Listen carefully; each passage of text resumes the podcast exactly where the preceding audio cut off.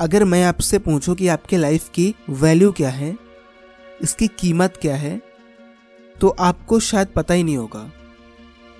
जिस प्रकार हर एक चीज़ की वैल्यू होती है, वैसे ही आपकी लाइफ की भी वैल्यू है।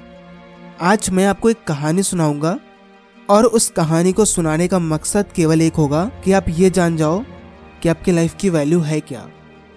एक बार की बात है, एक बच्चे ने अपने पिता से पूछा कि, पापा लाइफ की वैल्यू क्या है? इस जीवन की कीमत क्या है? तो उस पिता ने उस बच्चे को एक पत्थर दिया और बोले कि जाओ, इसे मार्केट में बेच के आओ। और अगर कोई पूछे कि इसका प्राइस कितना है तो तुम कुछ बोलना नहीं, बस अपनी दो उंगली उठा देना। बच्चे ने बिल्कुल ऐसा ही किया। वो मार्केट में गया और पत्थर को बेचने लगा। तभी एक व्यक्ति आया और उसने पूछा कि कितने का है? तो बच्चे ने दो उंगली उठा दी। तो वह व्यक्ति बोला अच्छा दो सौ का है। बच्चा हैरान। उसे लगा कि जो चीज़ चारों तरफ़ पड़ी हुई है, जो पत्थर चारों तरफ़ पड़े हुए हैं, उसे भी लोग 200 में कैसे खरीद रहे हैं? आखिर इसमें ऐसा है क्या? लड़का दौड़ता दौड़ता घर आया और पापा से बोला कि, पापा, एक व्यक्ति मिला था और उसने दो सौ रुपये देने को कहा है। पापा ने कहा, बहुत अच्छा है। अब ऐसा करो कि इसे लेके म्यूज़ियम चले जाओ और वहाँ भी अगर कोई पूछे कि कितने का दोगे तो दो उंगली उठा देना। लड़का भी भागता भागता म्यूज़ियम गया। म्यूज़ियम में उसने ये पत्थर दिखाया। तो उन्होंने कहा कि कितने का दोगे? तो बच्चे ने दो उंगली उठा दी। तो म्यूज़ियम में बैठे व्यक्ति ने कहा कि अच्छा बीस हज़ार लोगे? चलो ठीक है। लड़का हैरान रह गया। आखिर इस पत्थर में ऐसा क्या है कि वो बीस हज़ार देने को भी तैयार है?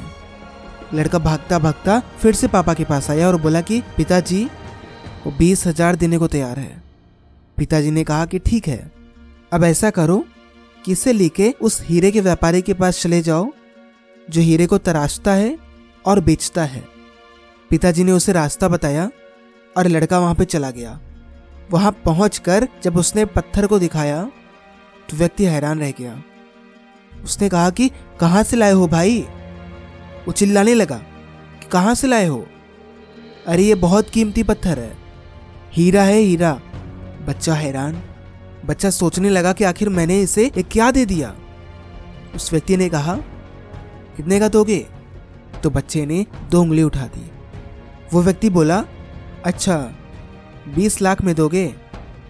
लड़का एकदम हैरान हो गया। पत्थर लेकर घर लौट आया। उसने पिताजी को सारी बात बताई। अब पिताजी ने कहा, पत्थर वही था। किसी ने उसे दो सौ रुपये में खरीदना चाहा?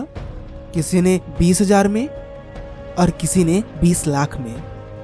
प्रॉब्लम ये नहीं है कि वो कहीं महँगा बिक रहा है कहीं सस्ता बिक रहा है। प्रॉब्लम यहाँ पे आती है कि आप उसे प्लेस कहाँ पे करते हो।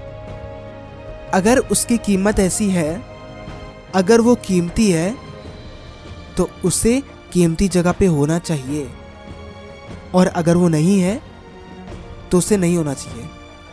Life is all about where you place yourself decide आपको करना है कि आपको दो सौ रुपए का पत्थर बनना है या बीस लाख का। लाइफ बिल्कुल ऐसी होती है। इसकी कीमत कोई भी आंक ही नहीं सकता। क्योंकि किसी के लिए ये दो रुपए के बराबर भी नहीं होगी। और किसी किसी के लिए ये दो करोड़ से भी ज़्यादा की होगी। इट्स अबाउट आपका ओपिनियन क्या है, आपकी थिंकिंग क्या है। क्योंकि कुछ लोग आपको बहुत प्यार भी करेंगे और कुछ ऐसे होंगे जो आपसे बहुत नफरत करेंगे। कुछ के लिए आप बहुत मायने रखते होंगे और कुछ के लिए आप बिल्कुल भी मायने नहीं रखते होंगे। So it's all depend on you आपके ऊपर डिपेंड करता है और आप डिसाइड करते हो कि आपकी लाइफ की वैल्यू क्या होगी। तो अगर डिसाइड करना है तो ये बहुत ज़रूरी है कि जब आप डिसाइड करें तो आपको क्लियर होना चाहिए कि आप अपने आप को क्या बना रहे हो। And till then be unstoppable.